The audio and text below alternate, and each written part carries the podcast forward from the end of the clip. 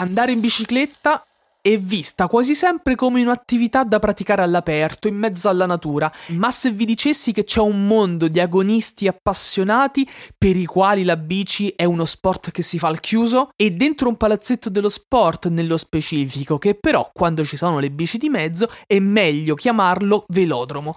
Non ci credete? Continuate ad ascoltare. Questo è Una ruota tira l'altra, il podcast prodotto da Zampe Diverse in cui ogni giorno vi racconto qualcosa sul mondo della bicicletta. Siete pronti? Iniziamo.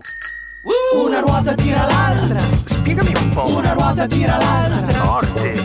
Una ruota tira l'altra. Ma davvero? Una ruota tira l'altra. Ma perché? Una ruota tira l'altra. Ma quando? Una ruota tira l'altra. Dai. Una ruota tira l'altra. Fede. Una ruota tira l'altra.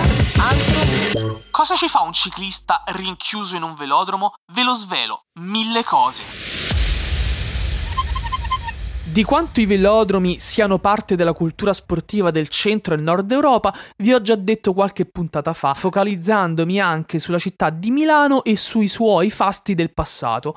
Oggi entriamo nel dettaglio e osserviamo da vicino le singole specialità. Spiegami un po'. Vi dico subito che ne esistono tantissime e io riuscirò in questa puntata a raccontarvene soltanto qualcuna. Cercherò però di darvi un'infarinatura di massima per non fare brutta figura nel caso in cui vi doveste trovare a cena con Filippo Ganna che, diciamocelo, prima o poi a qualcuno capiterà pure. No? Fede. Prima di tutto dobbiamo distinguere le gare in tre differenti famiglie, quelle veloci che richiedono esplosività e massima velocità, quelle sul passo che richiedono abilità strategica e di fondo e infine le gare multiprova rappresentate in questo caso specifico dall'Omnium che raccoglie in un'unica prestazione ben quattro differenti specialità. Bello, bello. L'inseguimento può essere sia individuale sia a squadre. Nel primo caso, due ciclisti competono su una distanza fissata di 4 km, partendo da fermi dai due punti opposti della pista. Vince il ciclista che riesce a raggiungere l'avversario o, se questo caso non si verifica,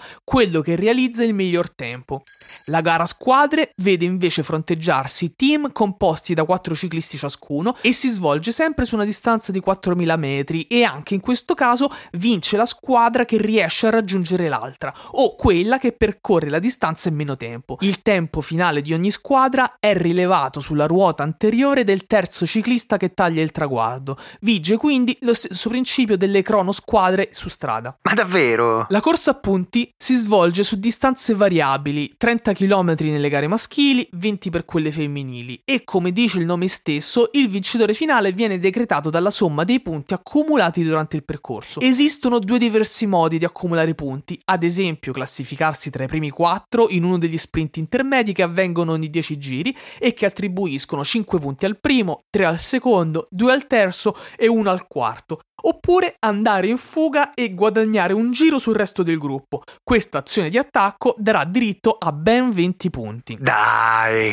L'americana, detta anche Madison, è una corsa a punti a tutti gli effetti che si corre però a coppie e nelle quali i corridori di una stessa squadra si alternano in gara dandosi un cambio volante all'americana, e cioè dandosi la mano e lanciandosi, un gesto che sicuramente avrete visto più e più volte durante le Olimpiadi. Bello, bello.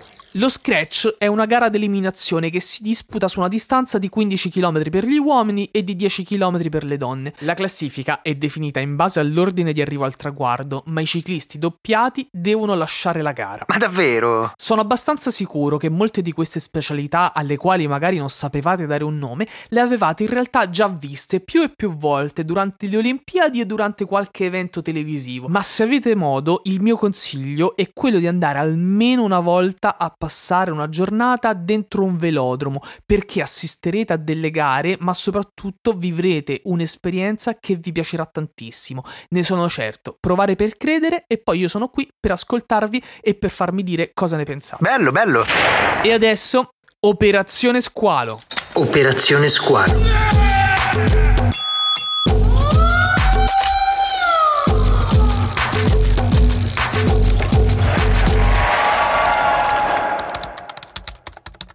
Lorenzo guidava silenzioso e misterioso, ma a un certo punto la curiosità dei compagni di viaggio divenne insostenibile. Così Flavio proruppe in un fragoroso E basta Lore, ci dice o no cosa andiamo a fare a Barcellona Pozzo di Gotto?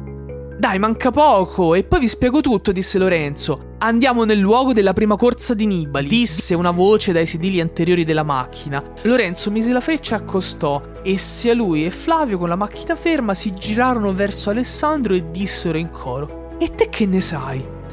E vabbè ragazzi, alla fine ci vuole poco. Ho digitato Nibali, Barcellona, Pozzo di Gotto ed è uscito fuori tutto. Pronto? Pronto? Mi sentite? Esiste Google, l'avete presente? Sei un maledetto Alessandro, un maledetto. Mi hai rovinato la sorpresa, commentò un rammaricato Lorenzo che provò anche ad allungare un cazzotto al suo amico. Che fico, disse Flavio, la prima corsa dello squalo. Beh, Lorenzo, ma che aspetti? Rimetti in modo, dai, partiamo.